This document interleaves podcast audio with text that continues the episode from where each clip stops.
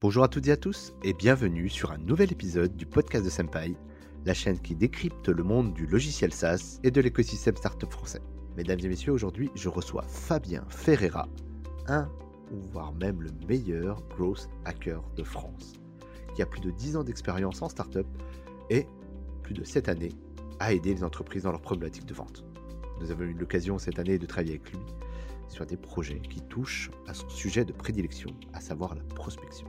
Alors, si vous vous demandez aujourd'hui comment on s'y prend pour prospecter en deux mille vingt-deux, ce podcast est fait pour vous, mais attention, restez bien concentrés tout au long, car avec Fabien, c'est du direct, sans détour et applicable tout de suite. Nous, on adore, et personnellement, j'en ai appris énormément grâce à ses conseils, et c'est gratuit en plus. Je suis certain que cela vous servira également beaucoup dans votre quotidien, dans votre stratégie et au niveau opérationnel. Avant de vous laisser avec Fabien, si vous souhaitez nous soutenir, et on remercie tous ceux qui sont fidèles au podcast de Senpai depuis le premier jour, eh ben, n'hésitez pas à le partager sur les réseaux sociaux, par email.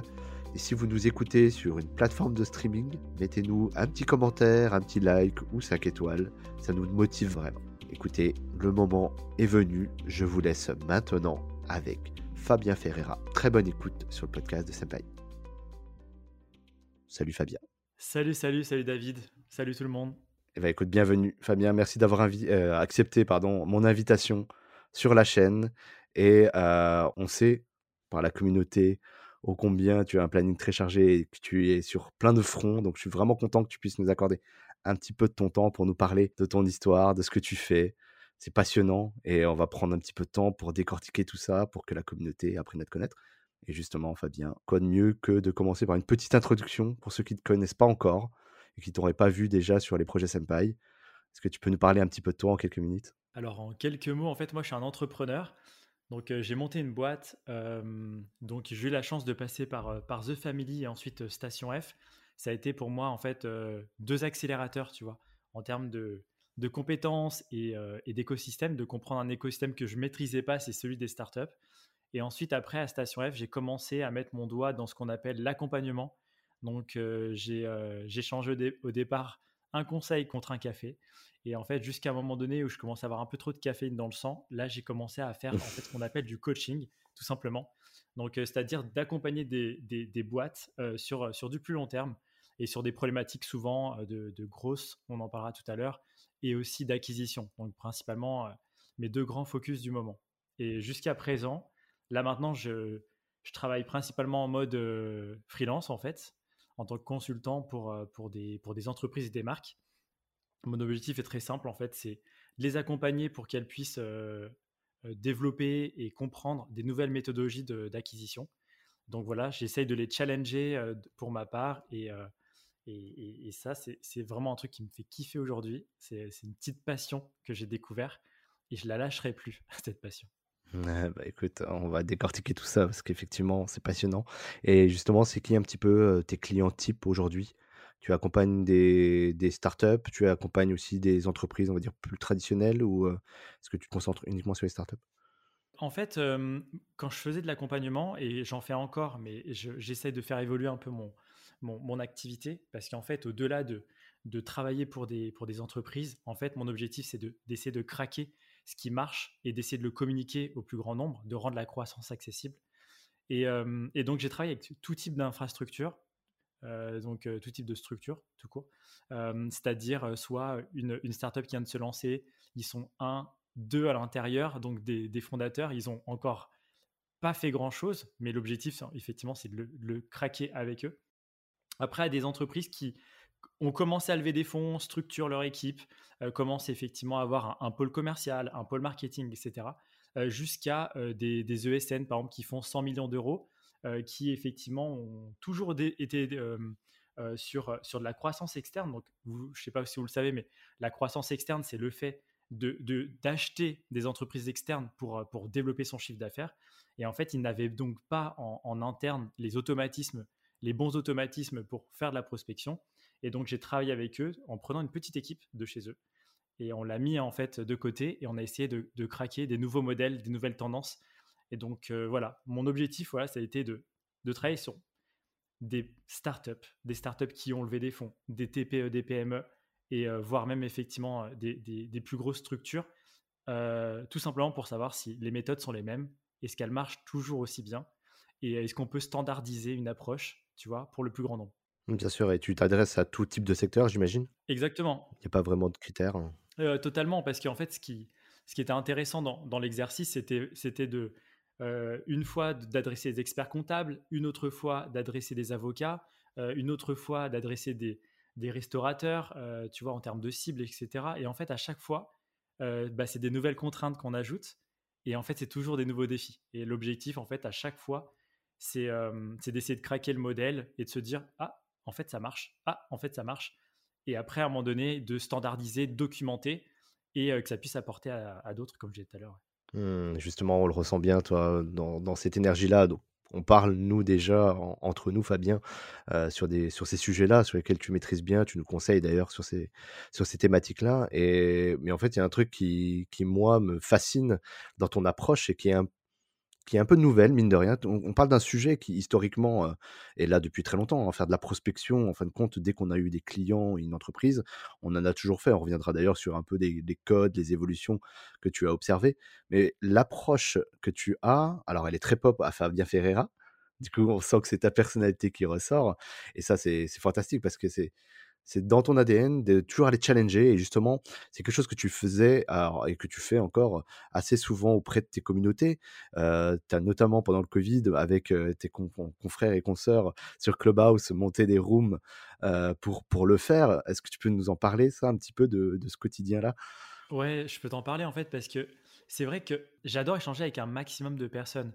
Et en fait, euh, à la sortie de Clubhouse en France, Euh, typiquement, donc c'était, euh, moi je suis arrivé dans, dans cette application-là le huit février, en même temps que Caroline Mignot. Donc, euh, et ce qui est assez marrant, effectivement, c'est que euh, un mois après, on commençait à faire des rooms ensemble, jusqu'à ce que euh, Guillaume Giraudet, un, un pro du, du S E O, en fait, euh, rejoigne le groupe.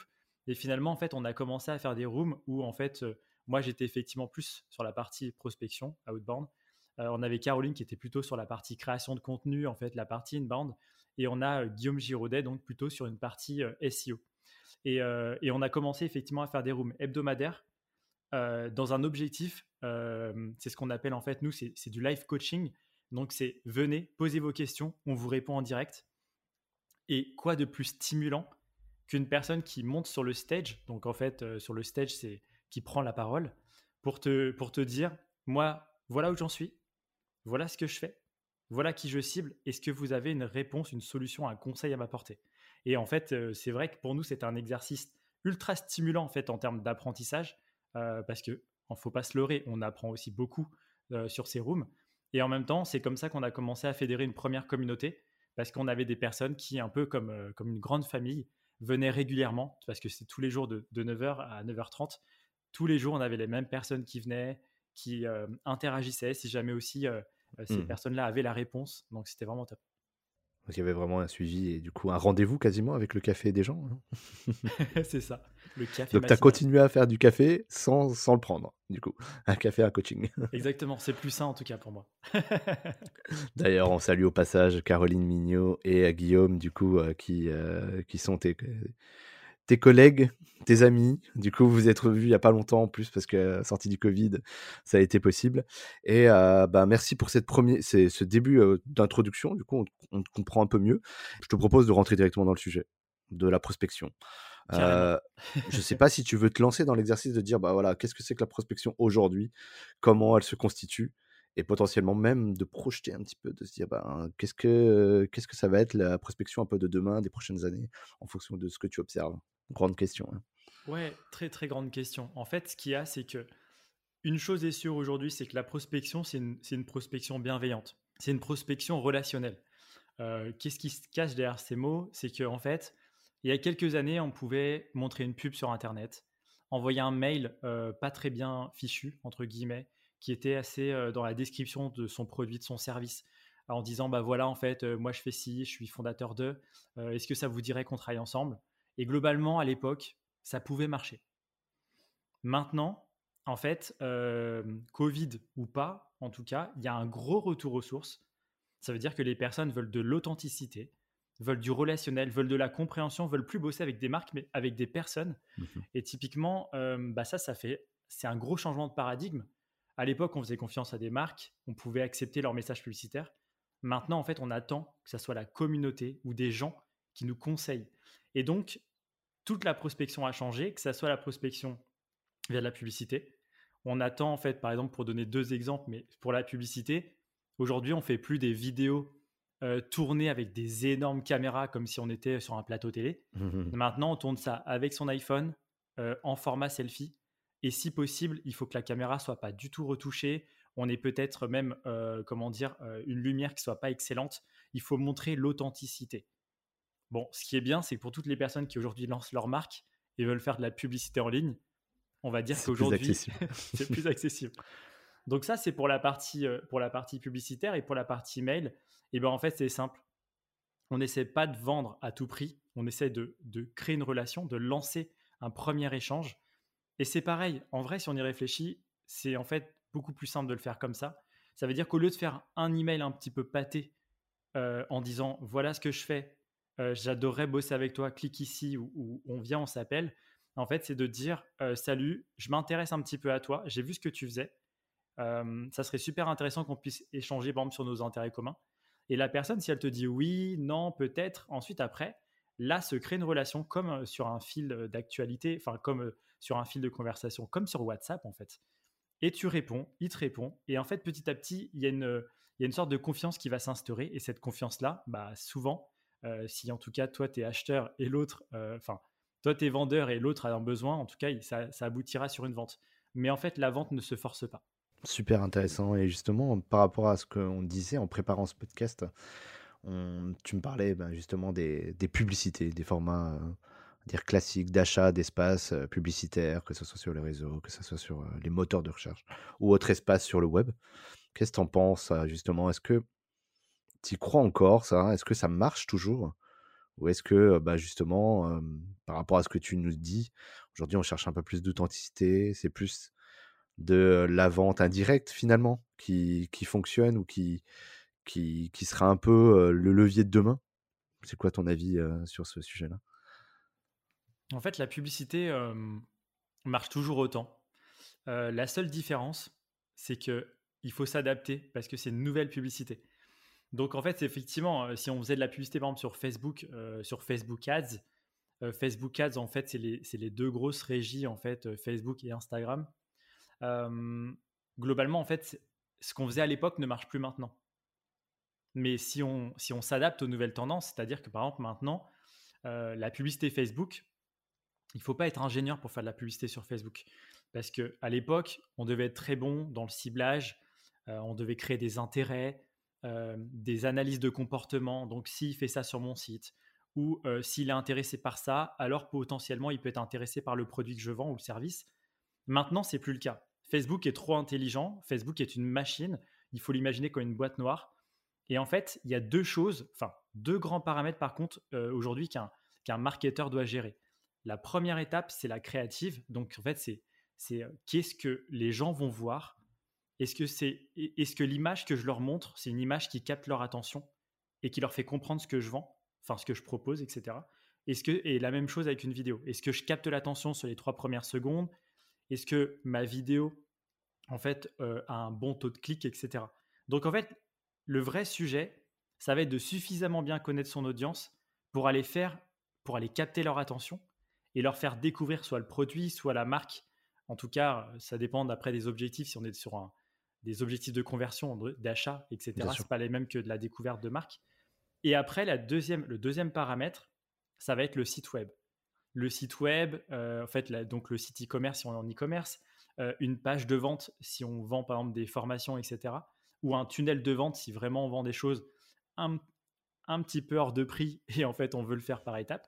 Mmh. Mais globalement en fait ce qu'il y a c'est qu'il y a deux choses vraiment à maîtriser, c'est les, les créatives et avoir un site e-commerce ou un site de vente en tout cas qui soit optimisé pour faire des conversions. Le problème c'est que quelqu'un qui à l'époque faisait de la pub, il était bon à faire de la pub mais pas à créer tu vois des, des éléments graphiques ou à optimiser un site. Et maintenant, en fait, on lui demande d'aller sur d'autres métiers. C'est pour ça que Je pense que ceux qui, avant, avaient des performances te disent « ça marche plus ». Mais en fait, ça marche toujours, sauf qu'il faut faire différemment. Et justement, par rapport à ça, est-ce que tu penses, comme tu accompagnes aussi des entreprises dans ces problématiques-là, parce que tu ne fais pas que de la prospection gratuite, mais quand, qu'est-ce que tu recommandes à des entreprises qui veulent se lancer justement dans l'advertising ? euh, Est-ce que c'est accessible à tous les portefeuilles, à toutes les structures ? Comment ça se passe ? En fait, ça va dépendre déjà de, de ce que tu vends. Pour moi, la publicité, la difficulté, ça va être aussi de, de il faut vraiment le lier en fait avec euh, comment dire, la, la valeur de ton produit.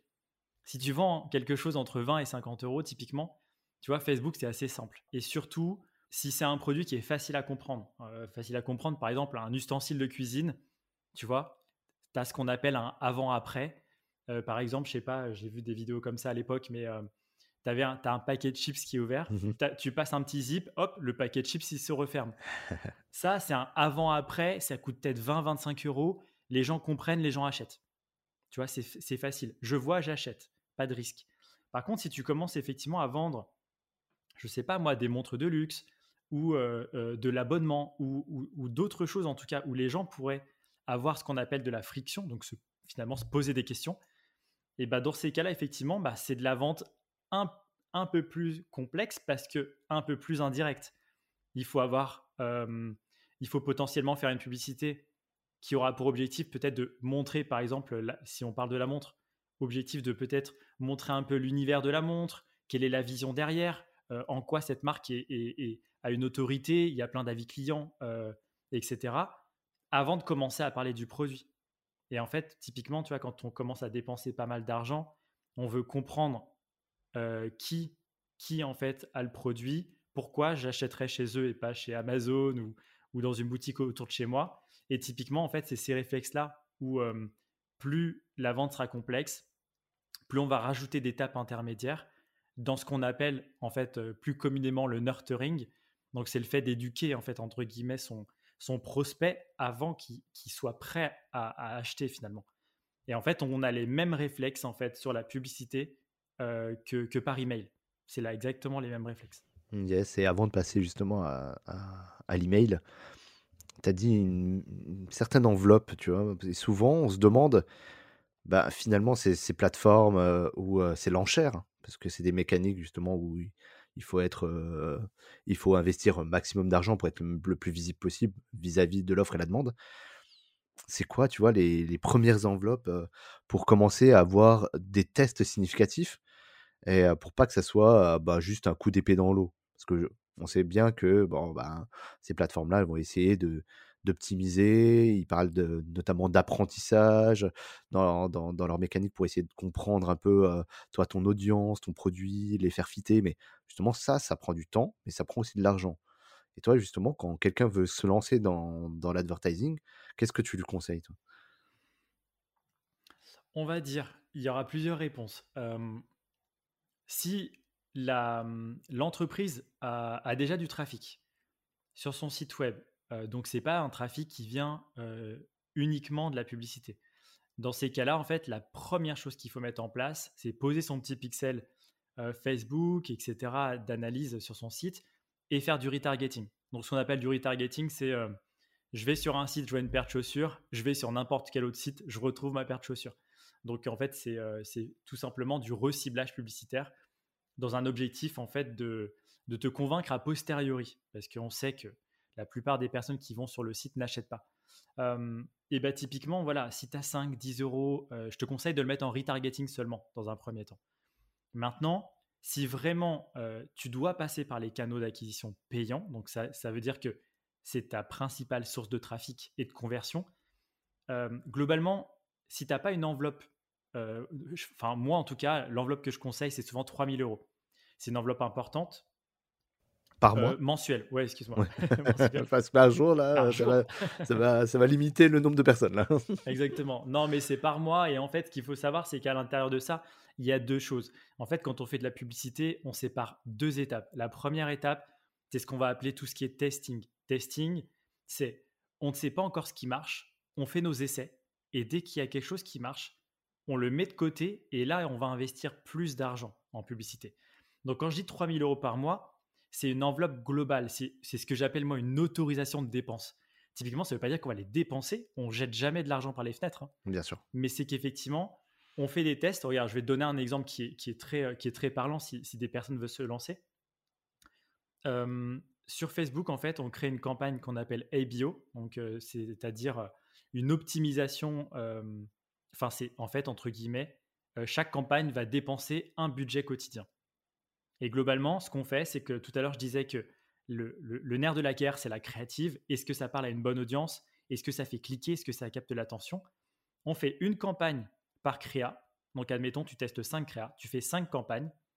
Tu mets trente à quarante euros de budget sur chaque campagne. Souvent, c'est le panier moyen si tu es en e-commerce. Donc, tu vends un truc à cinquante euros, tu mets cinquante euros. Tu vends un truc à vingt, tu mets vingt, et cetera. Vous avez compris le truc. Et l'idée, c'est qu'à la fin de vingt-quatre, quarante-huit, soixante-douze heures, tu vas pouvoir, en fait, tracer une ligne et te dire, OK, quelle est la créa qui a le plus performé?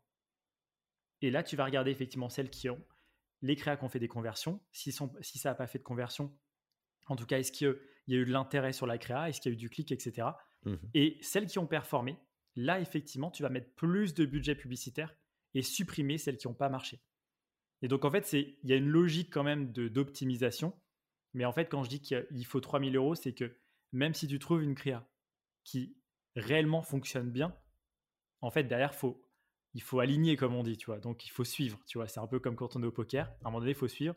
Donc typiquement c'est, je prends ma créa, je mets plus de budget dessus, je vois en fait là, un peu les, les résultats, et si effectivement les résultats continuent à être, à être bons, dans ces cas-là on continue d'augmenter le budget publicitaire. Super clair. Et justement, toi, tu, pour toi, c'est un, un minimum, j'ai envie de dire, pour que justement cette phase de test soit significative. Oui, c'est un minimum et un maximum. En vrai, trois mille euros, c'est très bien. Euh, je ne conseillerais même pas plus, parce qu'après, plus, c'est... Si vous, vraiment, vous savez où vous allez, vous avez de la data. Alors, ce qu'on appelle de la data, c'est que tu as posé un petit pixel Facebook sur ton site et que tu as eu tellement de trafic et de ventes qu'effectivement, on sait déjà, entre guillemets, ou Facebook sait déjà qui est ton audience. Et on a une compréhension, effectivement, du bon message, de la bonne personne, et cetera. Et on est capable d'aller plus vite. Donc, euh, mais si vous n'avez pas encore craqué ça, trois mille euros, c'est, c'est amplement suffisant. Et, euh, et après, effectivement, euh, pourquoi euh, trois mille aussi? C'est tout simplement parce qu'il va falloir faire beaucoup, beaucoup de tests et plus qu'on peut ne, le penser. Et, et typiquement, euh, c'est rare quand on arrive tout de suite en se disant « Ok, ce truc-là, il marche. » Je mets du budget, je double mon budget tous les jours, et cetera. Euh, ça, ça, ça, c'est effectivement... Euh... Est-ce que tu l'as déjà rencontré, ça? Je l'ai déjà rencontré, mais il faut vraiment avoir un produit, comme je disais tout à l'heure, euh, simple en termes de, de message. Tu vois, le truc euh, zipper les paquets de chips, par exemple, ça c'est un produit bien. Voilà, où tu peux mettre... Euh, tu commences par cent euros par jour, tu vois, juste sur quelques... Enfin, ou cinquante euros par créa, et cetera. Une fois que tu en as une qui fonctionne bien, et ben en fait, tu, moi j'avais cette technique à l'époque, et en fait c'est ce qu'on appelait du, du scaling un peu bourrin. C'est tous les quarante-huit heures, dès qu'il y avait toujours un bon R O S, donc un bon retour sur investissement publicitaire, je doublais en fait mon budget. Et généralement ça payait en plus. Mmh. Ouais, bah globalement en fait, ouais. Quand on, faut le savoir, hein, c'est que quand on double son budget, c'est que ça paye, sinon on le ferait pas. Bien sûr. Mais globalement, ouais, ça y est, c'est, en fait, il y a pas mal de bonnes choses à faire en e-commerce, en tout cas si tu as des auditeurs qui font de l'e-commerce, parce qu'effectivement c'est... Euh, Euh, aujourd'hui, grâce ou, ou à cause, en tout cas, euh, du Covid, il y a pas mal de, d'habitudes qui ont changé. Donc, on s'est digitalisé, on a, on a des nouvelles tendances. Les personnes qui n'avaient jamais fait d'achat en ligne en ont fait. Donc, pour moi, en fait, ça ouvre des nouveaux marchés. Maintenant, c'est savoir, OK, je veux me lancer, j'ai peut-être un produit, j'ai un fournisseur, je, je vois à peu près comment monter un site sur Shopify. Mais effectivement, quelles sont les prochaines briques maintenant pour lancer mes premières pubs, faire venir mon trafic, optimiser mon site, et cetera. Mmh, super clair, Fabien. Justement, moi, ça me fait penser à ces pubs Wish, là, tu sais, où ils vendent un produit avec un prix. C'est très direct, on comprend très bien et hein, c'est très putaclic même, en plus. Donc, euh, c'est un peu dans ce style-là. Exactement, ils sont bons là-dessus. Yes, et justement, tu vois, tu me parles de Facebook. Euh, bon, du coup, c'est quand même une plateforme qui a vu euh, pas mal de, de critiques ces dernières années. Elle a même été un peu boudée par une certaine tranche de population. Et toi, c'est quoi ton avis là-dessus? Est-ce que ça vaut quand même le coup de toujours se mettre sur Facebook? Et si ce n'est plus le cas, euh, qu'est-ce, que, qu'est-ce qu'il y a comme alternative aujourd'hui pour les entreprises pour aller, aller cibler leur audience? Pour moi, Facebook, c'est, c'est, ça sera toujours euh, la grosse machine, parce que Facebook, ça reste quand même euh, WhatsApp, Instagram, Facebook, euh, MetaVerse. ouais, ce que oui. je veux dire, c'est qu'ils ont toujours une longueur d'avance, en tout cas sur ce qui est, sur ce qui est social. Maintenant, euh, en fait, moi, par exemple, typiquement, je sais que ça va dépendre, enfin, si on reparle de la publicité en ligne, en fait, maintenant, on ne fait plus le choix. On ne dit plus à Facebook, je veux que tu mettes tes publicités sur Facebook ou sur Instagram, par exemple. C'est Facebook qui s'optimise en fonction de ton audience. Donc, typiquement, euh, c'est vrai que si, si tu regardes tes statistiques, si tu vends euh, des ustensiles de cuisine à des personnes qui ont plus de cinquante ans, ça va être plutôt Facebook. Euh, si tu vends des trucs un peu plus sympas, hype, et cetera, pour du yoga, des vêtements de sport, et cetera, ça sera sur Insta, là. Ça sera sur Insta. Après, je ne veux pas être trop cliché, mais globalement, c'est, c'est vrai que les stats, ça donne ça. Ouais, justement, et qu'est-ce que tu vois comme. Euh, qu'est-ce que tu penses du coup des, des nouveaux réseaux sociaux qui arrivent? Est-ce que tu, tu penses qu'aujourd'hui, ça devient des, des leviers? Tu vois, quand, quand je te parle de nouveau, je pense forcément à TikTok. On n'a que ça en bouche là. Euh, est-ce que tu crois ça? À ce que TikTok va devenir une vraie alternative, un nouveau réseau social sur lequel on pourra, on pourra investir? Clairement, clairement. Bah, ce qu'il faut savoir, c'est que je viens de lancer mon premier TikTok aujourd'hui, première vidéo. J'ai beaucoup regardé cette vrai. plateforme. Si, je te jure. Là, on est en novembre aujourd'hui, le, les auditeurs. Donc, euh, allez sur le, le TikTok de Fabien. Allez liker. Donc, ce matin, j'avais deux abonnés. Hein. On verra bien ce que ça donne. Mais en tout cas, ouais, pour moi, il y a deux plateformes aujourd'hui, en fait, un petit peu à suivre. En fait, ce qu'il faut savoir, c'est que quand on parlait de Facebook tout à l'heure, en fait, c'est un réseau social qui est assez mature. Facebook, Instagram, il y a eu, un, il y a eu, il y a eu la belle époque. Maintenant, c'est verrouillé. Si tu veux lancer, si tu veux te lancer aujourd'hui sur Instagram, c'est verrouillé. Euh, avoir tes mille premiers, abi- tes mille premiers abonnés, en vrai, euh, il faut, faut être armé d'une patience, euh, d'une détermination, faire des posts, des reels, des stories, et cetera. Maintenant, pour moi, il y a deux plateformes super intéressantes du moment. TikTok. TikTok, pourquoi? Parce qu'effectivement, en termes de portée organique, donc sans mettre un euro, globalement, normalement, il, il répond plutôt bien. Ça veut dire que tu peux faire des vidéos qui peuvent être vus euh, mille, dix mille, cent mille, un million de fois euh, sans avoir dépensé un euro. Et typiquement, aujourd'hui, il bah, faut en profiter parce que euh, c'est, c'est bien le moment où euh, on peut donner des conseils, parler de sa marque, en tout cas commencer à, à créer une synergie euh, autour de quelque chose sans dépenser. Maintenant, pour moi, TikTok n'est pas encore une plateforme assez mature dans, d'un, d'un point de vue euh, purement... Euh, Euh, déjà, c'est plus des audiences que des communautés. Donc, c'est-à-dire que c'est des gens qui consomment de la vidéo. Donc, tu sais, ils vont dans le For You et ils, ils scrollent. Donc, euh, ils passent vidéo par vidéo. Et globalement, pour l'instant, il n'y a pas encore trop le réflexe, hormis pour les, l'élite, hein, mais d'aller sur le profil de quelqu'un pour aller euh, regarder toutes ses vidéos, suivre tous ses conseils, un peu comme on le ferait sur YouTube. Tu vois ce que je veux dire? Bien sûr. Tu vois, sur YouTube, on est abonné à quelqu'un. Dès qu'il y a une nouvelle vidéo qui sort, on va y aller, on va regarder un peu ce que son top créateur fait, et cetera. Sur, sur TikTok, c'est plus pour l'instant de la consommation de masse de vidéos. Donc, il faut bien penser sa stratégie là-dessus. C'est chaque vidéo est complètement autonome et en fait sera vue par des personnes, mais qui ne verront probablement pas les suivantes et ni les précédentes. Donc, c'est une stratégie à part. Maintenant, euh, toutes les personnes avec qui j'ai échangé, parce que c'était un peu... Euh, Mon truc de la semaine dernière, j'ai échangé avec cinq six TikTokers en fait. Euh, et donc, l'objectif, c'est que, c'était de comprendre un petit peu comment fonctionne, le, comment fonctionne le système, quels étaient leurs réflexes, et cetera. Et typiquement, quasiment tout le monde m'a dit, en fait, TikTok, c'est, c'est pas une fin en soi. Donc, il, soit ils drivent le trafic, l'audience euh, qui, qui, qu'ils acquièrent par leurs vidéos sur Instagram, qu'ils trouvent plus professionnel, par exemple, pour certains. D'autres sur une newsletter, parce que comme ça, ils collectent des emails. Euh, d'autres sur leur chaîne YouTube, comme ça, ils, ils développent une vraie relation de communauté, euh, quelque chose, tu vois, qui, qui, est, qui est suivi dans le temps. Et, et YouTube, c'est Google, donc euh, personne ne peut rivaliser avec Google. Et donc, euh, voilà, typiquement, aujourd'hui, ceux qui se lancent sur euh, TikTok ont un objectif d'alimenter un autre bout de tunnel. Donc, comme je disais, c'est Instagram, c'est de la newsletter, Bien c'est sûr. Retrouvez-moi sur YouTube, et cetera. Donc, c'est plutôt un média de passage pour se faire connaître. Et après, pour aller faire de la relation, aller un peu plus loin dans, dans, dans la recherche potentiellement de business, on va aller se mettre sur d'autres plateformes et rediriger ce trafic-là vers, vers ce que tu disais. Exactement. Et la deuxième plateforme, tu en as parlé tout à l'heure, tu as parlé de B deux B. La deuxième plateforme qui aujourd'hui pour moi est une grosse opportunité, ça reste toujours LinkedIn.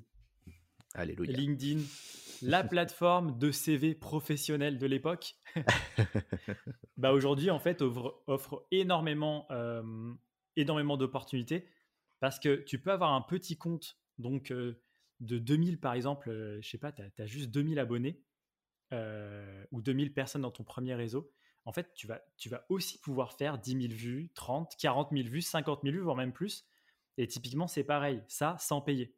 Donc, dès que tu peux faire beaucoup de vues, beaucoup d'impressions et te faire découvrir finalement, sans payer un euro, aujourd'hui, ça veut dire qu'il y a une opportunité, il faut y aller, il faut la saisir parce que LinkedIn, euh, TikTok, en vrai, euh, dans quelques années, vont verrouiller leurs portes comme l'a fait Facebook. C'est juste qu'aujourd'hui, ils n'ont pas assez de créateurs de contenu. Et ou en tout cas, TikTok, lui, ce qu'il veut, en tout cas, c'est, c'est casser le marché, mais euh, LinkedIn, en tout cas, Euh, veut s'adresser à une nouvelle audience, des personnes qui créent du contenu, une nouvelle dynamique. Euh, donc, euh, c'est pour ça que là, ils ont sorti il n'y a pas très, très longtemps, il y a quelques mois, euh, le programme créateur. Donc, le programme créateur qui est, en gros, devient, entre guillemets, influenceur, propose du contenu. Tu accèdes maintenant à une newsletter à l'intérieur euh, de LinkedIn. Tu accèdes aussi à des lives. Euh, globalement, en fait, ils commencent à armer les créateurs de contenu aussi sur LinkedIn pour qu'ils puissent produire du contenu. Donc, c'est bien que, que, que, que LinkedIn suit aussi les tendances à sa façon. Donc, c'est plus euh, qu'une plateforme où on met son C V et on recherche de l'emploi. Alors. Ouais, c'est, c'est toujours, mais plus en fond maintenant. mmh, non, mais c'est hyper intéressant. Et justement, il euh, y a pas mal de contenu qui est créé euh, autour de ce sujet. Tu en crées pas mal, Caroline aussi. Et euh, on invite justement les gens qui nous écoutent, s'ils veulent aller euh, sur ces sujets-là pour se, euh, pour se documenter et se sensibiliser à ça parce qu'il y a de vraies opportunités. Et on en connaît un rayon, Fabien, tous les deux, puisqu'on adore cette plateforme, même s'il y a plein de choses qu'il faut encore améliorer. Et si, si LinkedIn nous, nous écoute, s'ils peuvent faire quelque chose avec le chat, ça pourrait être pas mal quand même. Recruter un stagiaire, s'il vous plaît. bah, super cool. Et euh, bah, je te propose d'aller sur un, un autre terrain.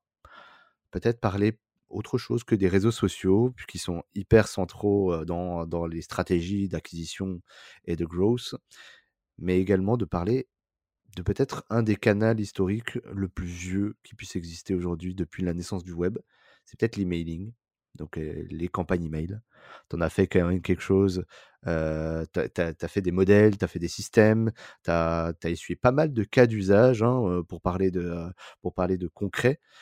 Est-ce que tu peux déjà nous parler un petit peu de ce que c'est que le cold email et euh, à qui ça s'adresse, déjà pour commencer tout simplement? Yes, euh, le cold emailing en fait, donc c'est un email que l'on envoie à froid à quelqu'un. Euh, c'est souvent un email non sollicité, donc euh, ça s'appelle tout simplement de la prospection. Euh, ne, ne jouons pas sur les mots. Oui. Et en fait, il y a deux types d'emails. Ce qu'il faut savoir, c'est que euh, la première chose, c'est qu'on a les, on a les emails effectivement de prospection. Ça, donc, c'est pour développer son activité, c'est ce que je fais. Et après, on a des emails, en fait, marketing. Là, vous savez, c'est tout simplement, euh, tu, te, tu t'inscris à une newsletter, donc tu vas recevoir, effectivement, euh, bah, des emails dans ta boîte mail. Mais ça, par contre, c'est du sollicité. Tu t'es inscrit quelque part. Et donc, c'est, pour moi, deux vraiment, deux types d'emails différents. Il faut bien le comprendre. Maintenant, euh, le cold emailing, pour moi, c'est, c'est, c'est une opportunité aussi énormissime. Euh, on, on dit même... Les gourous disent même que c'est, euh, c'est certainement un des, un, un des canaux d'acquisition euh, le plus rentable, euh, tout simplement parce que l- faire de l'emailing aujourd'hui, ça coûte pas très cher en termes d'outils. On a tous une boîte mail, on a juste à se plugger, donc à se, à se connecter en fait à, une, euh, à un outil qui permet d'envoyer des emails à notre place, parce que sinon c'est assez fatigant. Et, euh, et à Au faire bout les de choses... dix, ouais, ça, ça commence à être fatigant. ouais, c'est ça. Et à faire en tout cas des emails qui soient, comme je disais tout à l'heure, euh, assez relationnels et globalement, euh, ça va vous permettre d'obtenir énormément d'opportunités et ça, qu'on cible des entrepreneurs, des freelances, euh, des P M E, des E T I, des grands comptes. Euh, tout le monde, en fait, a une boîte mail, donc tout le monde peut être un peu le prospect de quelqu'un d'autre. Super intéressant et euh, on va rentrer dans le vif du sujet parce que c'est un peu aspect là, le cold email. Donc là, on parle bien de prospection à froid, donc des gens qui te connaissent ni d'Adam ni d'Ève. On est d'accord, c'est, c'est bien ça. Et que toi, tu décides de, de ta stratégie d'envoyer un premier message. C'est quoi un peu, tu vois, pour les gens qui veulent se lancer dans le code email, ça peut être une bonne introduction au sujet. C'est quoi un peu les, les must-have, les choses, les étapes clés par lesquelles il faut passer et qui vont faire que ton cold email va fonctionner? Ok. Euh, y a plusieurs étapes. Alors, ce qu'il faut savoir, c'est que l'emailing peut paraître ultra simple parce qu'on a tous une boîte mail, mais à la fois, ça peut être assez complexe parce que pour arriver dans la boîte mail de son destinataire, de son prospect, en fait, on n'imagine pas, mais c'est tout, c'est ce qu'on appelle la délivrabilité et c'est tout un tas de petits paramètres qu'il faut avoir bien préparés en amont. Ce que je veux dire, c'est comme quand tu vas faire de la randonnée, si tu pars pas avec les bonnes chaussures, t'es mort dès le départ. Le, pas le assez cool, couvert. Ouais, exactement, c'est ça. En fait, c'est exactement ça. Faut partir avec une corde, faut partir avec des bonnes chaussures, faut partir avec une gourde. Euh, dans le cold emailing, euh, il faut partir avec une boîte mail qui est prête. Donc, euh, quand je dis prête, c'est ce qu'on appelle effectivement donc la délivrabilité. Ça veut dire que vous avez un nom de domaine. Admettons, par exemple, euh, bah voilà, tu as Senpai, tu vois, donc euh, ton site internet. Donc, tu as david arobase senpai. Mais en tout cas, ce n'est pas, c'est pas une vraie email. Un vrai email, bien en sûr. Tout cas, on imagine bien. Et en tout cas, ce qu'il faut, c'est que euh, quand on envoie des emails avec un outil, on est tout ce qui est passeport, carte d'identité, euh, la totale pour passer les douanes.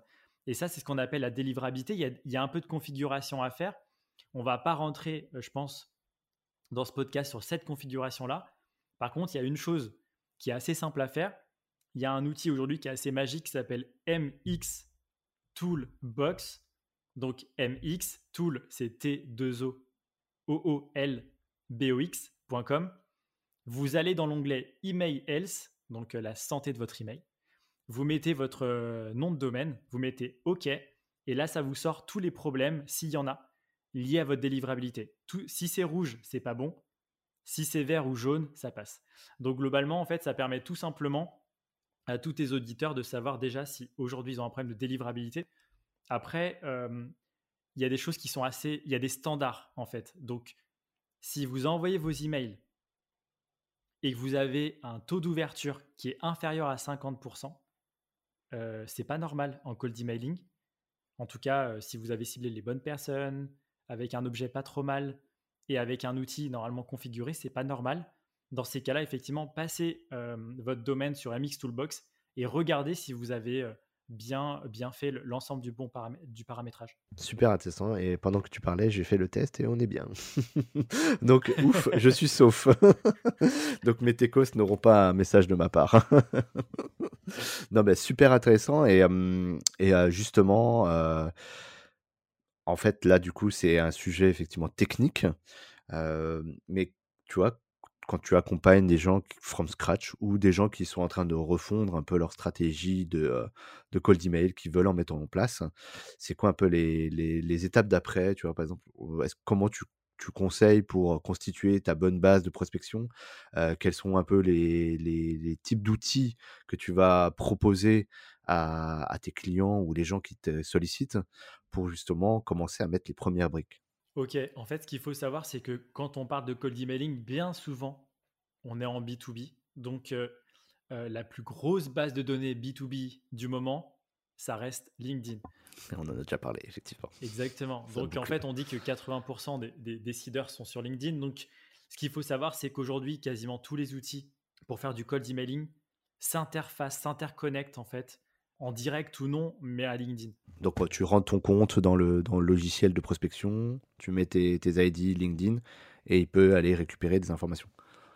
Ouais, c'est, c'est à peu près ça. Sur LinkedIn, en fait, il y a un outil qui s'appelle, euh, c'est un produit de LinkedIn hein, qui s'appelle Sales Navigator, qui est tout simplement, en fait, euh, comme LinkedIn n'était pas très bon dans, euh, dans, les, dans, dans son moteur de recherche, ils ont créé un moteur de recherche pour faire de la prospection. Donc, il permet tout simplement d'aller cibler une taille d'entreprise spécifique, Euh, des, des fonctions spécifiques euh, dans une zone géographique spécifique, et cetera. Donc, ça va un peu plus loin que le moteur de base euh, qu'on, qu'on a tous en gratuit. Complètement. Et donc, à partir de Sales Navigator, par exemple, si on utilise un outil tout simplement, par exemple, comme Lemlist, Lemlist est un outil d'emailing qui est partenaire Senpai. Euh, bah vous, on les, on vous, les salue au passage, hein, Guillaume. On les salue. Et ben, vous aurez euh, sur, la, sur le plan Sales Engagement, mais en tout cas un plan spécifique pour faire du LinkedIn et de l'email, vous aurez un petit plugin Chrome, donc ça va s'installer sur votre, sur votre navigateur préféré. Vous cliquerez dessus et en fait, ça va récupérer la liste des personnes que vous avez devant vos yeux euh, sur LinkedIn, Sales Navigator, pour les intégrer directement dans l'outil de prospection. Et bien évidemment, en fait, passer de LinkedIn à l'outil de prospection, il nous manque une chose, souvent c'est l'adresse mail. Et en fait, aujourd'hui, un outil comme Drop Contact s'intègre directement aussi à Lemlist, ce qui fait qu'on a juste à, en un clic à récupérer la liste de ses, de ses contacts. Ils sont ce qu'on appelle enrichis, donc on retrouve l'email, euh, ça, ça modifie le nom et le prénom s'ils n'étaient pas bien euh, orthographiés, mmh. ou bien évidemment la petite blague, des fois il y a des petits, euh, des petits emojis euh, sur LinkedIn euh, pour les plus euh, vicieux. Ça les, de... ça les enlève. Exactement, ça les enlève, ça évite de dire bonjour Flamme Fabien. Ce qui n'est pas très sérieux. Bonjour fusée David. Exactement. Et ensuite, une fois qu'on a ça, donc une fois qu'on a sa base de prospects, on peut les contacter. Et comme on est sur une démarche où on a puisé euh, ces contacts de LinkedIn, on a tout intérêt à avoir une stratégie cross-canal. Ce qu'on appelle cross-canal, c'est de, d'utiliser au moins donc, deux canaux. Sinon, il n'y aurait pas le mot cross. Ça et donc, effectivement, à la fois, on, on va... on va envoyer des, des messages sur LinkedIn, mais à la fin, on va aussi envoyer des mails euh, en parallèle à plus ou moins quelques jours. Ce qui fait que soit tu as un prospect qui est plutôt réceptif sur de l'emailing, typiquement, par exemple, je ne sais pas moi, euh, certains D R H, des directeurs dans des grandes entreprises, ou soit, si ça ne fonctionne pas, au lieu d'être dans le du harcèlement, ce qu'on déconseille, on envoie trois emails et après, hop, on va passer directement sur l'autre canal, qui est par exemple, effectivement... Euh, un message sur LinkedIn euh, en voyant votre profil. Euh, j'ai pensé effectivement à vous envoyer un petit mail. Si vous ne l'avez pas vu, on peut peut-être échanger ensemble cinq minutes. Donc en fait, c'est ce qu'on appelle effectivement un, des touch points. En fait, tout simplement, euh, c'est, il, il en faut plusieurs parce qu'il y a des personnes qui peuvent être en vacances, complètement, en, oui. en congé, euh, malades. Il paraît qu'il y a la cinquième vague du Covid, donc euh, voilà. Et donc typiquement, euh, c'est... c'est faire de la prospection en plusieurs étapes, en prenant le moins de risques possible, parce qu'on sera sur deux canaux différents.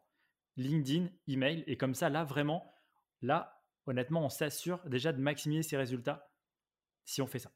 Mmh, complètement. Super intéressant parce que justement, euh, tu citais la fonction de D R H, sans doute, c'est une des euh, fonctions les plus sollicitées dans, dans les entreprises avec euh, le, le dirigeant et avec euh, potentiellement euh, le D A F. Euh, mais ça, c'est hyper intéressant de voir ça et tu, je sais pas si tu nous as dit combien de touchpoints en moyenne tu, tu recommandes toi euh, est-ce que tu recommandes aussi une alternance parce que là tu m'as parlé de trois mails et après seulement de jumper sur, euh, sur euh, l'autre canal, mais est-ce qu'il y a des choses qui fonctionnent mieux que d'autres? euh, moi j'ai une séquence type typiquement j'ai une séquence type euh... Aujourd'hui, ce qu'il faut savoir, c'est que sur LinkedIn, on a des quotas de demandes de connexion, demandes d'invitation, qui sont de cent environ par semaine. C'est pareil, c'est un nouveau paramètre. Hein, ça fait, euh, ils ont, y a, la, la notice a bougé, la règle du jeu a changé avec LinkedIn. Donc, ça fait juste que j'essaye systématiquement de contacter la personne par email avant de la contacter par LinkedIn. Parce que si je contacte toutes les personnes sur LinkedIn avant de les contacter par email, le problème, c'est que j'aurai un goulot d'étranglement qui fait que je ne pourrai pas contacter plus de cent personnes euh, maximum par semaine. Tout en sachant que quand on fait une demande d'invitation, ce n'est pas sûr qu'elle soit acceptée. Et la demande d'invitation, euh, si elle n'est pas acceptée, on ne peut pas envoyer de message sur LinkedIn. Exactement. On précise quand même pour ceux qui ne connaissent pas très bien LinkedIn. Oui. Donc, si tu veux une séquence type, en fait, quand je dis... qu'il ne faut pas être dans du harcèlement. Globalement, moi, je ne fais jamais plus de euh, trois euh, euh, hard touch. Ce qu'on appelle des hard touch, c'est que tu as vraiment un message euh, sur LinkedIn, tu vois, qui t'est destiné, ou un email euh, que tu reçois dans ta boîte mail. À côté de ça, il y a les soft touch. Donc, euh, typiquement, les soft touch, c'est ce qu'on va appeler des visites de profil. Donc, tu peux aujourd'hui simuler le fait de passer sur le profil de ton destinataire sur LinkedIn Euh, pour qu'ils puissent peut-être voir, euh, recevoir une notification par mail, recevoir une notification euh, sur, euh, sur son LinkedIn, voire même s'il est un petit peu curieux de regarder qui a visité son profil mmh. sur les euh, quelques dernières heures, quarante-huit heures. Donc, il a déjà une une forme d'interaction, il sait déjà que tu es venu chez lui, quoi. Exactement. Là, on rentre dans le côté relationnel, mais séduction. Ça veut dire que moi, systématiquement, ma première étape, ça va être une visite de profil. Comme j'ai récupéré les coordonnées de quelqu'un sur LinkedIn, le fait de lui montrer que j'étais sur son profil avant de lui envoyer un quelconque message, c'est juste là, je, le petit pousset, je, je pose une graine en fait, juste pour dire, enfin plutôt inception, je pose une graine pour dire, tu vois, je suis passé par là. Ça crédibilise ce que je t'envoie derrière. Si je t'envoie un mail en disant, je suis passé sur ton profil, c'est vrai, il pourra le vérifier. Tu vois ? Donc en fait, et c'est un petit peu comme quand tu rentres en séduction avec quelqu'un, tu préfères être vu avant de commencer à lui parler. Oui, tu viens pas par derrière en tapotant de l'épaule, coucou, salut, j'ai quelque chose à vendre. Ça, ça se fait plus. Bien sûr. Et, et pourtant, il y a des choses qui, qui sont ramenées à, à, à cette analogie, ressemble à ça finalement. Quand tu reçois des, des grandes campagnes, moi j'en reçois encore tous les jours, je sais pas si t'en as encore toi, mais moi j'en reçois encore des sollicitations comme ça, en mode, euh, on se connaît pas quasiment, euh, est-ce que tu veux acheter mon produit ? Tout est dit déjà dans son message. Eh ben non, je te connais pas. C'est ça. Et en plus, ils font une erreur parce qu'en disant est-ce que, est-ce, que ça, est-ce que tu veux acheter mon produit ? En fait, ils, ils sous-entendent que tu peux dire non. Ah oui, en plus, toi, tu vas loin. Hein. Mais, moi, j'étais plus basique. Je te connais pas. Pourquoi j'achèterais déjà ? Mais clairement. Donc, en fait, ouais, pour moi, c'est le vrai truc. C'est commencer par un soft touch qui est, par exemple, une visite de profil. Ensuite, après, moi, systématiquement, trois emails. Le premier, on va l'appeler... Euh, Euh, la création de la relation, le premier mail, tu vois, c'est, c'est en gros, c'est là où tu mets ton plus bel icebreaker, c'est là où tu, tu vas justifier d'un intérêt commun, de, de, d'une prise de contact, tout simplement. C'est D'accord. pourquoi tu lui envoies un mail. Et là, tu brises la glace, quoi, icebreaker. Tu, icebreaker, tu brises la glace, et là, effectivement, euh, faut être un peu, un peu smart, un peu intelligent, faut réfléchir un petit peu à, à, à qu'est-ce qu'on aimerait recevoir en tant que prospect. Et, euh, et comment je peux susciter son intérêt. Moi, j'utilise ça souvent, le, l'icebreaker de, de la connexion via quelqu'un. Je ne sais pas si c'est quelque chose que tu, tu recommandes souvent, mais je trouve que ça fonctionne pas mal, ça. Genre, je connais, par exemple, Fabien qui m'a parlé de toi ou euh, je t'ai vu dans tel événement. Ça, c'est, c'est, c'est ça que tu appelles un icebreaker, par exemple. Exactement. En fait, là, après, le, la difficulté, c'est que euh, quand on me demande d'intervenir dans une entreprise, en fait, on me demande de contacter des centaines de personnes. Donc, pas évident. Hein. Pas évident de trouver celui-là. Par contre, un truc qui est à peu près similaire et qui marche relativement bien, c'est c'est pas une recommandation commune, c'est pas un c'est pas une personne en commun. Par contre, c'est un c'est du name dropping. Donc c'est par exemple si je te disais j'ai échangé avec euh, avec Jean euh, le, le le fondateur de telle entreprise, tu vois, qui est une entreprise un peu comme la tienne et en fait qui a à peu près un profil similaire au, euh, au tien. Et je lui dis, bah voilà, on, on a parlé de ça. Est-ce que ça te dirait qu'on, qu'on échange ensemble cinq minutes ? Et en fait, tu vas essayer de faire effet de levier, tu vois, sur l'expérience que tu as vécue avec un autre, une autre personne qui est à peu près comme toi, qui a à peu près les mêmes problématiques que toi. Et ça, souvent, ça déclenche, ça déclenche un appel parce que tu suscites l'intérêt sans être dans la, sans être dans la vente. Donc euh, voilà, typiquement, c'est un icebreaker un peu plus généraliste, mais qui marche sur des dizaines ou des centaines de personnes. Ok, l'audience, là, faut, il faut tester tout ça. Hein. Donc, euh, prenez des notes. C'est du conseil de Fabien. Voilà, après, email deux, c'est ce qu'on va appeler une relance, hein, un follow-up quand on est dans le jargon startup. Donc, une relance, c'est juste une relance. C'est pas euh, je raconte ma vie. Moi, une relance, c'est, euh, c'est bonjour, euh, euh, je vous ai envoyé un email il y a deux jours. Euh, je ne sais pas si vous avez eu l'occasion de le voir. On peut peut-être s'appeler demain à onze heures trente, tu vois. Ok, même objet, même, euh, même contenu, du coup, avec juste cette petite phrase en plus. Enfin, le contenu, non. Enfin, le contenu, c'est juste ça. Ok, d'accord. L'objet, je le reprécise pas parce qu'en fait, c'est, c'est, une petite, c'est une petite subtilité, mais quand on change d'objet en cours de route dans une séquence emailing, c'est comme si dans ta boîte mail, tu avais reçu deux emails différents. Et en fait, nous, ce qu'on recherche quand on fait de la prospection, c'est d'être le plus proche d'une, de quelque chose que tu aurais pu faire manuellement. Moi, si demain, tu vois, je t'ai envoyé un mail, David, et je vais te relancer, je vais aller dans ma première conversation avec toi, je vais mettre « répondre » et je vais dire « au fait, David, tu as eu l'occasion de voir mon mail ?» et c'est tout, je vais te l'envoyer. Je ne vais pas t'envoyer un autre email en disant euh, « tu as eu l'occasion de voir mon mail d'hier » avec un nouvel objet, tu vois, mail d'hier. Et après, tu vas aller chercher, euh, ouais, c'est la galère dans la inbox. Euh. Exactement. Donc, tu et fais comme... remonter euh, ton premier message en haut, quoi. C'est ça. Et comme je ne reprécise pas le contexte, en fait, il l'a juste dessous. Super intéressant. Et après, l'email trois, c'est l'email bye-bye. C'est-à-dire qu'il y a plusieurs techniques là-dessus.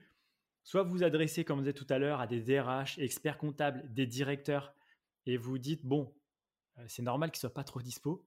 Euh, dans ces cas-là, en fait, il y a des techniques comme, j'imagine que vous n'êtes pas disponible en ce moment. Par contre, si vous me recommandez quelqu'un de votre équipe, je peux lui expliquer, tu vois, en quoi, et boum, là, tu, re- tu reprécises ta proposition de valeur. Souvent, ces personnes-là, euh, comme elles, ont, elles sont sous, sous l'eau, l'avantage, c'est qu'en fait, tu as mis, mis en place une action en trois étapes qui fait qu'à la troisième étape, tu lui offres l'opportunité de, encore une fois, déléguer à quelqu'un de son équipe un travail que cette personne aurait pu faire, c'est-à-dire te répondre. Et elle va donc le faire. Elle va dire, oui, vous pouvez appeler Cécile de ma part. Et toi, c'est la meilleure porte d'entrée que tu puisses avoir. Parce que tu vas avoir Cécile, par exemple, dans l'équipe du directeur ou de la directrice que tu as contactée. Tu vas obtenir énormément d'informations sur leur activité, ce qu'ils font, euh, Cécile, en, comment, comment en fait euh, fonctionne leur projet. Enfin, tu vois, tu vas avoir énormément d'informations. Et Cécile, probablement, deviendra ton, ton ambassadeur, tu vois, par la suite. Donc, euh, ton messager, tu vois.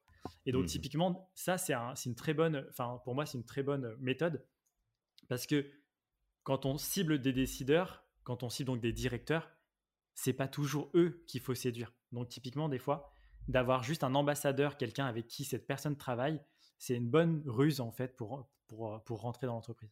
Et en plus, c'est un beau raccourci parce que si, ça, si le directeur te recommande en interne, tu as quand même plus de chances que la personne te réponde et te prenne au sérieux. Donc, tu n'as pas besoin de tout, re, de tout recommencer à zéro. Non, ah là, la deuxième peut pas refuser, ouais, c'est sûr. non, mais, et ça, ça fonctionne super bien. Nous, on l'utilise en tout cas euh, chez Senpai. Et euh, bon, on recommande. Dites-nous en commentaire de, de ce podcast si vous avez déjà expérimenté ça.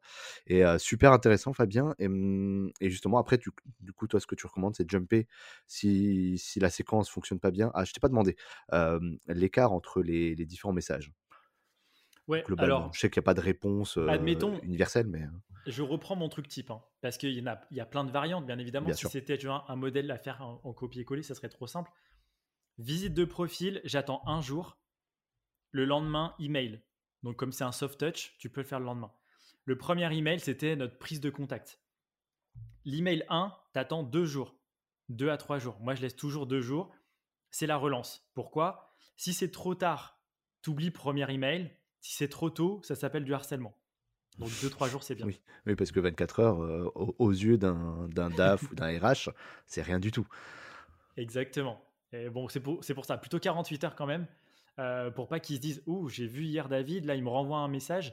J'espère mmh. qu'il va pas continuer comme ça dans la foulée. » Ouais, c'est ça. C'est pas très positif, ouais.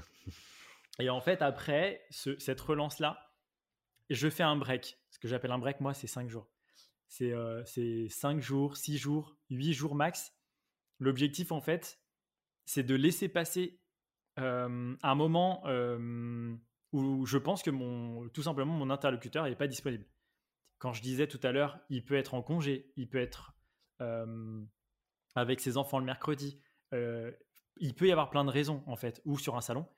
Dans ces cas-là, le fait de laisser passer une petite semaine va automatiquement faire que j'a... c'est pareil. On est toujours dans la probabilité. J'augmente mes chances d'avoir une réponse sur le dernier email si les deux premiers emails n'ont pas été vus. Super clair. Et ensuite, après, une fois que j'ai fait ces trois mails-là, ce qu'il faut savoir, c'est que souvent, entre les mails, euh, le mail deux et le mail trois, là, je fais ma petite demande d'invitation sur LinkedIn, donc précédée d'une visite de profil, toujours pour, toujours pour créer, en tout cas, une belle histoire. Ouais, pour et pas en... que ça ait l'impression que ce soit justement un robot qui le fait. Exactement. Et après, comme j'ai envoyé mon dernier mail, donc j'ai laissé passer quelques jours, et là, je vais, je vais effectivement euh, envoyer mon premier message sur LinkedIn. C'est là que ça commence. C'est-à-dire que si la personne ne m'a pas répondu par email, je vais attaquer LinkedIn, ça, tout en sachant que moi, mes, la plupart de mes réponses sont dans les deux premiers emails. Même quand je dis la plupart, c'est soixante-dix pour cent de mes réponses. Donc, si la personne ne m'a pas répondu par mail, en gros, il reste trente pour cent des, des, des, des personnes qui me répondront. Ça passera par LinkedIn. D'accord. Et sur LinkedIn, je ne bombarde pas souvent un ou deux messages grand maximum parce que LinkedIn, euh, attention, warning, ah warning, il faut, ah. il faut préciser aux auditeurs, euh, un message que vous envoyez sur LinkedIn reste ad vitam aeternam. Donc, euh, ne faites pas n'importe quoi sur LinkedIn, parce que autant les emails, on les oublie, ça passe dans la case euh, oubli. Autant LinkedIn, euh, si vous envoyez euh, euh, à la D R H du, de telle entreprise un message, puis un autre, puis un autre, puis un autre, vous avez été un petit peu, un petit peu hard. Si vous, un jour, vous la recontactez et elle clique sur messagerie, elle va voir toute votre historique et ça, ça yeah. fait un peu mal. Eh ben, faut raison garder, du coup, bien pondérer en fait les messages. Est-ce que tu recommandes du coup de l'automatiser ça quand même, ou est-ce que euh, justement pour les trente pour cent de, euh, de Gaulois qui sont un peu résistants suite à tes séquences, de plutôt le faire à la main, comme ça pour éviter ces, ce genre d'écueil? Moi, typiquement, je l'automatise. Euh, je l'automatise parce que par exemple, Lemlist le permet et en fait, ça reste toujours aussi dans une dynamique de séquence, donc il y a toujours une temporalité où on, on essaye de, de créer une, un échange, enfin une, une, comme, ouais, une, une sorte de, d'histoire, une relation, on, on ouais, crée une histoire. Et en fait, l'histoire, elle fait que le message qui arrive sur LinkedIn, en fait, il va, il va reprendre le, l'icebreaker du premier mail en disant bah, « je vous contacte parce que… ». Par contre, c'est pareil, deuxième petit warning, attention, par exemple, si vous utilisez Lemlist, euh, les emails, vous n'avez pas cent pour cent d'emails valides. C'est-à-dire que si vous faites du LinkedIn plus de l'email et que la personne n'a pas un email qui est valide, elle ne recevra pas vos emails. Donc, n'envoyez pas sur LinkedIn. Euh, comme je vous l'ai dit hier par email. D'accord, d'être un peu plus parce intelligent que, dans sa démarche euh, si on automatise. Potentiellement, il pourra vous dire « j'ai pas reçu vos emails » et il aura raison. Non mais super intéressant justement pour les gens qui voudraient automatiser les choses, parce que c'est aussi ça la magie des outils qui nous permettent aujourd'hui, qui n'était pas forcément le cas avant, bah de quand même euh, de bien se mettre à, à la peau, dans, dans la peau de quelqu'un qui le ferait manuellement et de se demander ben voilà quelles sont un peu les limites et quelles sont euh, les choses qu'il faut bien vérifier avant. Bon, en tout cas merci beaucoup Fabien euh, pour euh, ce long sujet. Je pense qu'on pourra en faire un podcast unique parce que euh, c'est un sujet que tu connais super bien et nous en plus on l'applique chez nous, on, on le travaille ensemble. Et euh, je voulais quand même te poser une question sur euh, les canaux, puisqu'on en a cité quasiment, allez, on en a cité trois. Hein. On a cité l'emailing, on a cité les réseaux sociaux, euh, non, deux, pardon, du coup, cold email et euh, les réseaux sociaux. Est-ce que, du coup, dans euh, les démarches un peu commerciales, tu penses que euh, le, le phoning peut être encore un, un, un canal à exploiter aujourd'hui? Carrément, en fait, ce qu'il y a, c'est que le, pour moi, le phoning, en fait, il y a, il y a deux manières de, le, de l'envisager. Il y a, je fais du, du cold phoning, donc comme du cold emailing, donc je contacte des personnes à froid. Donc typiquement, je sais qu'il y a des, des entreprises qui le font. Euh, donc, euh, c'est pas en mode, je prends un bottin et j'appelle, mais pas loin. Et c'est vrai que si tu as des équipes qui, euh, qui, qui, qui n'ont pas peur de le faire, Euh, de pas peur de, de se prendre des bâches comme on dit tu vois et, oui. euh, mais qui et, et qui veulent absolument euh, euh, se développer rapidement, parce que le phoning en vrai c'est c'est probablement euh, comment dire euh, un canal les, des plus rapides. T'as quelqu'un plus direct, ouais, il y a pas ouais. plus direct que d'avoir quelqu'un au téléphone. Ouais. Exactement. Si t'arrives à avoir quelqu'un au téléphone et que tu t'as t'as le, t'as le bon pitch au bon moment pour la bonne personne, c'est sûr qu'il peut y avoir potentiellement même une vente directement. Ça, c'est intéressant. Maintenant, des boîtes qui le font, donc je veux dire en, en froid, il n'y en a pas beaucoup. Et aujourd'hui, moi, j'ai tendance à dire euh, miser sur le moyen terme, même s'il faut vendre, mais miser sur le moyen terme. C'est-à-dire que même quand on fait du cold emailing, il y a quelque chose qu'on voit assez peu, c'est que les personnes qui font de l'email pensent que l'email commence par l'email. Mais non, en fait, la création de l'histoire, la plupart du temps, elle commence par exemple sur LinkedIn. Quand on a récupéré des, des coordonnées de personnes qui sont sur LinkedIn, si auparavant, vous avez fait des posts sur LinkedIn, une fois par semaine à minima, par exemple, on, on a vu votre tête, on a vu votre photo de profil, on sait ce que vous faites. Quand vous les contactez par email, vous allez avoir un taux d'ouverture qui sera plus élevé. C'est « Ah, oh, trop cool, c'est David de Senpai qui me contacte. » Et à côté de ça, un taux de réponse qui sera aussi super important parce qu'on dira « Ah, oh, trop cool, pourquoi ne pas répondre à David de Senpai ?» Tu vois ce que je veux dire? En fait, il y a de l'autorité qui se met en place, il y a de la confiance. Et ça, ça commence bien avant la prospection. Donc typiquement, si vous faites une campagne de phoning, il peut y avoir une stratégie euh, toute bête qui est par exemple, comment je leur montre euh, qui je suis avant de les appeler. Donc en fait, aujourd'hui, oui, le cold phoning, le cold emailing, ça marche, mais créer un peu d'autorité et un peu de confiance avant, ça marche encore mieux. Et après, il y a le côté phoning que, honnêtement, que je conseille à tout le monde, c'est-à-dire que vous, avez, vous faites une campagne d'email. À l'intérieur de cette campagne d'email-là, vous voulez relancer par téléphone quelques personnes. Ça, c'est, ça peut être intéressant, voire même aujourd'hui, peut-être que David, tu l'as déjà, tu l'as déjà fait, mais tu peux facilement, dans une campagne de prospection, Euh, par exemple, à la fin de ton troisième email, faire un petit vocal, euh, donc un petit message euh, euh, sur donc, la messagerie du téléphone portable de ton prospect. Euh, donc, effectivement, où tu dis, par exemple, euh, « Bonjour, je vous ai envoyé un mail hier, je ne sais pas si vous avez eu l'occasion de le voir. Si, en tout cas, euh, vous avez cinq minutes, on peut, on peut s'appeler, euh, on peut s'appeler dans la journée. » Et typiquement, un message vocal comme ça qui vient appuyer ta prospection, c'est pareil, un message vocal, tout le monde l'écoute, enfin quasiment. Tout le monde oui, écoute ces messages vocaux et donc tu as un taux de réponse qui est plus élevé. Quoi. Non, mais super intéressant. Et euh, bah, pour répondre à tes questions, on n'a pas testé, mais on connaît beaucoup d'outils qui le font. Donc euh, si les gens sont intéressés pour savoir comment s'y prendre, euh, c'est très simple. Bon, du coup, merci beaucoup Fabien euh, pour euh, tous tes conseils sur ces canaux. Je pense qu'il y a pas mal de choses que les gens vont euh, pouvoir mettre en place. C'est ça qui est cool avec toi, c'est que bah, y a des choses qui sont actionnables assez facilement et je crois que c'est ton credo de toute façon de no bullshit, d'avoir des choses qui soient applicables tout de suite. Donc, euh, t'es dans ta, t'es dans ta, t'es dans ta veine, donc super cool. Et euh, moi, j'avais besoin, bah, j'avais quelques petites questions comme ça. J'en profite que tu sois là pour, pour te, te solliciter en fin de, de podcast sur ton avis, par exemple. Bah là, aujourd'hui, les événements reviennent un petit peu à la mode. On a le droit de se revoir. On touche du bois parce que tu parlais de la cinquième, euh, la cinquième vague. On ne sait pas trop à quelle sauce on va être mangé, mais admettons. Qu'est-ce que tu penses, toi, justement, dans des phases de prospection? Euh, d'intégrer justement ces, ces événements dans ta stratégie pour se faire connaître, pour euh, créer du lien, pour euh, collecter potentiellement des adresses mail, des contacts, des cartes de visite si on parle de l'ancien monde encore. Voilà, c'est quoi un peu ton avis là-dessus? Est-ce que tu penses qu'il faut qu'on, qu'on en fasse? Ouais, clairement. En fait, ce qu'il faut savoir, c'est que c'est vrai, quand on parle de prospection, on parle beaucoup de digital. Maintenant, le présentiel, pour moi, en fait, il euh, y a, y a quelque chose qui peut être intéressant. Maintenant, le présentiel coûte cher. Donc, euh, pour avoir fait sept ans dans l'événementiel, avoir eu une app pour, pour les, les organisateurs d'événements, j'étais obligé de faire des salons, euh, entre guillemets, et, et payer dix mille euros les douze mètres carrés, ça, ça fait cher. Aïe. Et c'est, c'est, c'est par an. Donc, euh, l'idée là-dessus, c'est que je me suis beaucoup posé la question de comment, euh, c'est pareil, en fait, être présent, donc euh, avoir un stand ou ne pas avoir un stand, j'ai testé les deux, euh, et effectivement, allier le côté présentiel Et, euh, et l'acquisition qu'on pourrait avoir aujourd'hui avec les outils digitaux. Et typiquement, pour moi, il y a, y a, y a plusieurs choses à faire.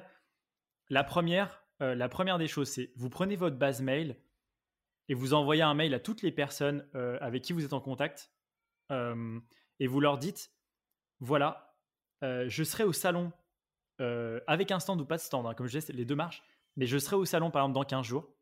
Euh, ça, ça, je serais vraiment intéressé qu'on s'y retrouve pour parler de ce sujet. Euh, n'hésitez pas à me dire si, euh, si, vous, si vous allez euh, euh, montrer votre tête, tu vois. Et typiquement, de cet email-là, tu peux avoir que deux réponses. Euh, bah, ou un troisième, ça s'appelle pas de réponse. Mais soit tu as une réponse qui est « oui, je passerai ma petite tête », « non, je passerai pas ». À une réponse « oui », vous dites « waouh, super euh, ». Dans ces cas-là, est-ce qu'on peut se voir, je sais pas moi, mardi à treize heures?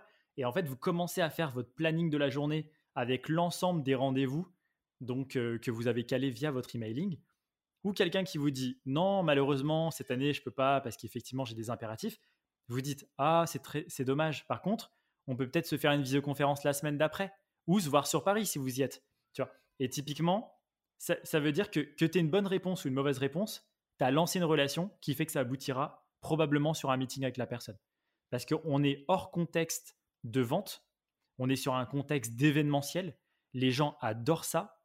Et effectivement, euh, surtout en ce moment, comme on reprend en fait ces, ces activités-là, les gens adorent ça. Et, euh, et en fait, le, entre guillemets, on, on lâche un rendez-vous beaucoup plus facilement. Et donc, il faut en profiter.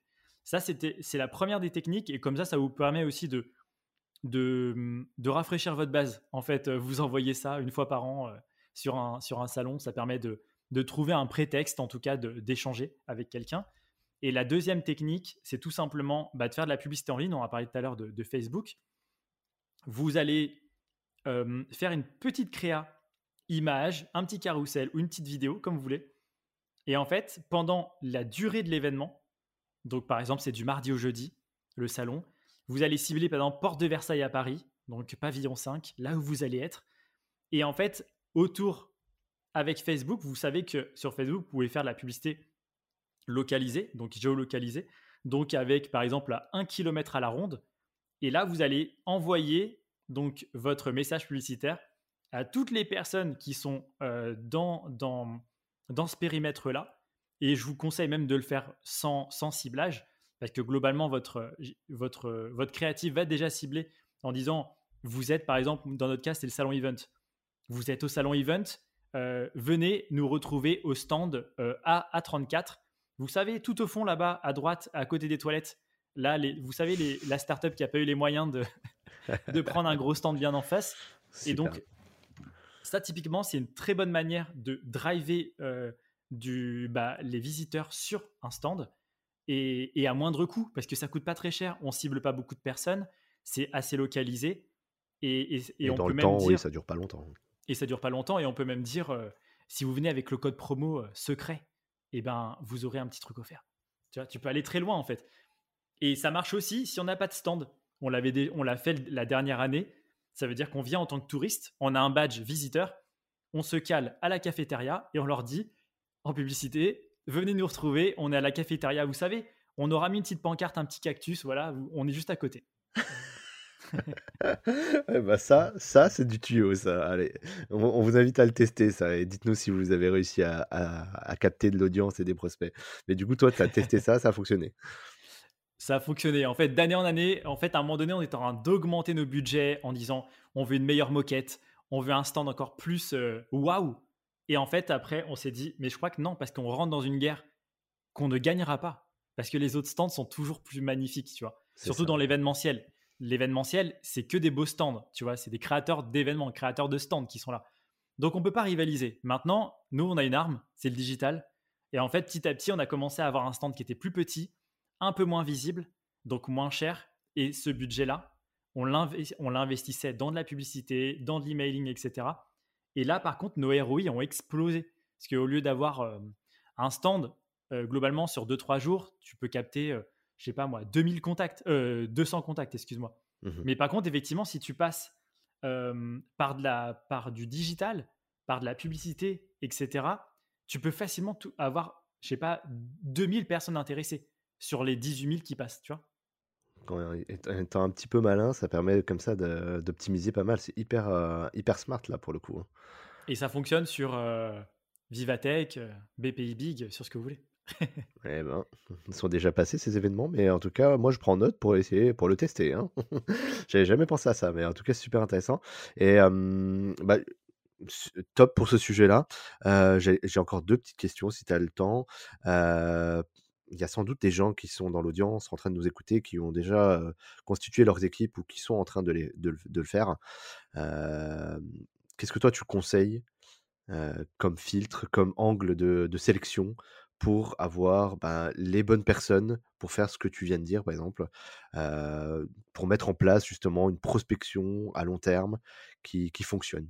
C'est quoi un petit peu les profils, les, les les soft skills, les hard skills que tu, tu conseilles pour des gens qui sont en train de recruter des, des équipes? Ouais, c'est pas une question simple. Euh, après, dans ma précédente startup, j'ai recruté plusieurs types de profils, dont des profils très, très experts et des profils très, très, très, très juniors. Euh, globalement, les, le meilleur des profils que j'ai eu, c'est, euh, c'est une fille, elle s'appelle Myriam, elle, elle se reconnaîtra et... Euh, En fait, quand je lui ai dit, on va faire de la prospection, le, le job pour lequel en fait on va te prendre, c'est S D R. Donc, en fait, c'est tu es en charge d'aller prospecter et d'obtenir des rendez-vous pour, pour l'équipe commerciale. Euh, elle a dit, honnêtement, je ne comprends pas trop ce que ça veut dire, mais, mais par contre, je suis ultra motivé. Et en fait, c'était notre meilleur profil sales parce qu'en fait, c'est tout simplement, quand tu parlais de, de soft skills, en fait, c'est quelqu'un qui avait vraiment envie et euh, par cette envie-là, a appris très vite et, et a compris les codes. En fait, les codes, quand tu fais de la prospection, c'est bon, il y a un peu d'outils. Donc, effectivement, euh, si on peut euh, savoir utiliser Word et Excel, c'est déjà bien. Non, je rigole. Mais globalement, voilà, il y a un peu d'outils. Donc, c'est, c'est vrai que si on comprend euh, comment ça fonctionne, c'est un peu mieux. Maintenant, le vrai challenge, il est comment je parle aux gens, comment je crée une relation. Est-ce que je suis dans une dynamique en fait, de sincérité euh, et, et, et, et j'ai envie de le faire? Parce qu'après, ce qu'il faut savoir, c'est qu'on parle beaucoup d'emailing, et cetera. C'est, c'est vraiment que la première étape. Souvent, la deuxième étape, c'est quand j'ai une réponse, il faut que je sorte mon téléphone pour appeler la personne. Ouais, c'est ça. Exactement. Et là, souvent, les, les personnes se cachent et, et typiquement avoir un profil de euh, « j'y vais, de toute façon, qu'est-ce que j'ai à perdre ?» Ça, par contre, c'est, c'est, c'est vraiment top quand tu as ça dans ton équipe. Super. Bah, du coup, plutôt privilégier euh, des, les soft skills et, euh, et détecter en fait, cette énergie-là, quoi, si je comprends. Complètement. Après, en fait, pour moi, euh, il y a vraiment trois types de commerciaux dans une entreprise.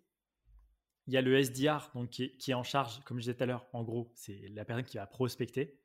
Donc, c'est qui je vais cibler, où est-ce que je vais récupérer ces, ces contacts-là, comment je vais les contacter. L'objectif à la fin, c'est d'obtenir un rendez-vous. C'est ça. Après, tu as la deuxième équipe, qui est l'équipe normalement en fait, qui est un peu plus en charge de ce qu'on appelle des account exécutifs. C'est en fait des closers, des commerciaux qui, eux, vont aller au rendez-vous, euh, échanger, négocier, euh, négocier un peu moins peut-être, mais argumenter, euh, comprendre le produit dans ses profondeurs, comprendre les problématiques euh, d'une entreprise euh, en, en profondeur. Bien sûr. Ça, c'est souvent un binôme de choc. S D R à compte exécutif quand on va f- s'adresser à des grands comptes, parce qu'effectivement euh, un junior peut difficilement par exemple être dans une démarche de closing avec un T F un, euh, Danone, Disney, Vinci, tu vois. Bien sûr. Et donc ça c'est un autre profil, là c'est un profil effectivement un peu plus senior qui effectivement va être dans une démarche de euh, bah, commercial, argumentaire, suivi, euh, et cetera. Et ensuite après il y a une troisième étape souvent euh, on n'en parle pas trop, tout ce qui est account management. Donc là, c'est les personnes qui vont... C'est après signature du contrat, les personnes qui vont s'assurer qu'effectivement, euh, le compte qui vient de rentrer en tant que client eh ben, a une bonne... Euh, comment dire et, euh, soit bien intégré, soit bien so- accompagné dans, dans le produit. Et soit fidèle. Projet. Et surtout aussi, comme il y a une partie sales, euh, donc commerciale euh, dans ce job-là, bah, c'est s'assurer de la fidélisation et s'assurer aussi, par exemple, de peut-être lui proposer d'autres services ou des services complémentaires ou, euh, d- ou passer sur un abonnement supérieur, et cetera, en fonction des, des usages. Super intéressant. Du coup, des touchpoints avec les clients différents. Donc, euh, effectivement, chaque personne peut être plus ou moins euh, de, du côté S D R, au côté closing ou même euh, côté... Euh, alors, c'est C S M, hein, je crois que ça s'appelle, tout ce qui est, euh, tout ce qui est lié au customer. Pour la fid- une fois qu'on a signé et qu'on, qu'on, qu'on veut faire justement de la fidélisation. Et bah, super intéressant ça Fabien. Et, et du coup, oui, pour la question de comment tu structures une équipe commerciale from scratch, qu'est-ce que du coup, il faut avoir ces trois-là, ces trois personnes finalement, si je comprends. Globalement, c'est dans un idéal. Après, il euh, y a pas mal d'entreprises qui commencent où euh, tu as ce qu'on va appeler un business developer ou un B D R. On le voit souvent ce ouais, titre-là. Ouais. Donc, c'est quelqu'un qui va un peu tout faire. de euh, j'identifie des, des prospects, je les contacte, je vais jusqu'au closing. Euh, il y en a certains qui vont te vendre ça, euh, qui vont t'expliquer que c'est un avantage parce que tu es le seul et unique interlocuteur d'une entreprise pendant toute la durée de toute la phase commerciale. Maintenant, effectivement, les startups qui veulent taper fort ou qui euh, bah, veulent avoir vraiment de l'impact et rapidement, séparer le côté S D R du côté euh, closing, c'est assez important parce que si tu dis à quelqu'un tu peux passer plus de temps en rendez-vous qu'à faire la prospection avec ton téléphone, il va choisir quoi? Les rendez-vous. C'est plutôt sympa d'aller boire un café avec un client et euh, de parler un peu de ses projets plutôt que de faire des appels téléphoniques et d'envoyer des emails. Oui, qui peuvent des fois être un peu chronophages. Exactement. Donc souvent, on coupe les deux, histoire que chacun... Euh, chaque, chaque personne en fait a son, son seul et unique objectif. Le premier, prendre des rendez-vous. Le deuxième, signer un contrat. Mmh. Et en fait, si tu effectivement, euh, c'est pour éviter d'être euh, complètement défocus et, et que ça, ça amène à rien. Ouais, bien sûr. Au-delà même de ce que tu disais tout à l'heure au niveau de la seniorité, qui, qui du coup, les S D R, c'est l'onboarding est plus, est plus rapide. En tout cas, les, les tâches en demandent moins d'expertise et de, de passif sur le, sur l'entreprise et sur le métier, quoi. Non, bah, super Clairement. Intéressant. Et euh, bon, bah, du coup, Fabien, euh, on va peut-être devoir clôturer, malheureusement. c'est, c'est ouf parce c'est que clair, le temps, il passait super vite. C'est ça. Et, euh, et justement, peut-être pour, euh, pour clôturer correctement ce podcast, est-ce que toi, tu as des nouvelles? Du coup, on, là, on tourne ça en fin d'année. Il sera sans doute diffusé plutôt janvier. Euh, est-ce que tu as des choses à nous partager de ton, du côté Fabien ou du côté des projets de Fabien Ferreira? Vas-y, c'est ton moment. Oui, bah, je ne suis pas, je suis pas un grand communicant, mais en fait, en tout cas, ce que j'ai à partager, c'est que globalement, ça fait un petit moment que, que je bosse sur des laboratoires. Donc, des laboratoires, c'est, euh, c'est, c'est, c'est là où je fais mes expérimentations. Il n'y a pas de méthode sans essai et sans, sans louper aussi. Donc, de mon côté, je loupe plein de fois pour faire réussir mes clients. Et en fait, aujourd'hui, je passe dans, tout simplement dans une étape en fin d'année où, euh, après avoir accompagné beaucoup d'entreprises, euh, je vais commencer à monter, comme tous les autres, avec un peu de retard peut-être, une plateforme en ligne où je vais euh, y documenter par vidéo, et assez actionnable parce qu'effectivement, c'est un petit peu mon credo, euh, y documenter des vidéos pour que n'importe quelle entreprise puisse suivre étape par étape, A, B, C, D, comment je fais de la publicité, A, B, C, D, comment je fais une campagne email qui cartonne. Et, euh, et voilà. Donc, tout simplement, moi, c'est, c'est un peu ma, ma prochaine étape. C'est une plateforme où toutes les méthodologies, que vous soyez en B deux B ou en B deux C, en tout cas, euh, vous pourrez effectivement avoir accès à quelque chose. Pas besoin de passer par un prestataire. Le mieux, c'est d'investir sur vous-même. Formez-vous, comprenez ce que vous faites, optimisez. Mais effectivement, euh, des fois, on a besoin d'un pied à l'étrier. Donc, euh, le pied à l'étrier, ça sera en ligne. Le message est passé. Est-ce que, du coup, je pourrais partager toutes ces informations? Ça ne te dérange pas? Je pourrais mettre le lien. Avec plaisir. De, le le site, sais. De toute façon, s'appellera Le Shot. Et c'est Le Shot, Le Shot, S H O T point co. Yes. Et on peut déjà commencer à regarder sur ton site, parce que tu as un site personnel, pour... Euh, pour aller plus loin si ce podcast vous a intéressé, sur ton site fabien ferreira point com, que j'invite les gens à aller voir et te contacter aussi. Et tu as aussi une chaîne YouTube que tu as lancée il n'y a pas très longtemps, mais il y a déjà du contenu dessus. Exactement, parce qu'en fait, ça fait partie de mes objectifs, comme je disais tout à l'heure, expérimenter, documenter et ensuite après, euh, rendre la croissance accessible. Et donc là, ça va démarrer, on le verra bien, on suivra, mais TikTok, YouTube, LinkedIn, en tout cas, j'essaye d'être... Euh, c'est pas c'est, c'est pas mon cœur de métier de créer du contenu, mais en tout cas j'essaie de me faire un peu violence là-dessus parce qu'il n'y a pas de raison que, que je garde que je garde mes expérimentations pour moi.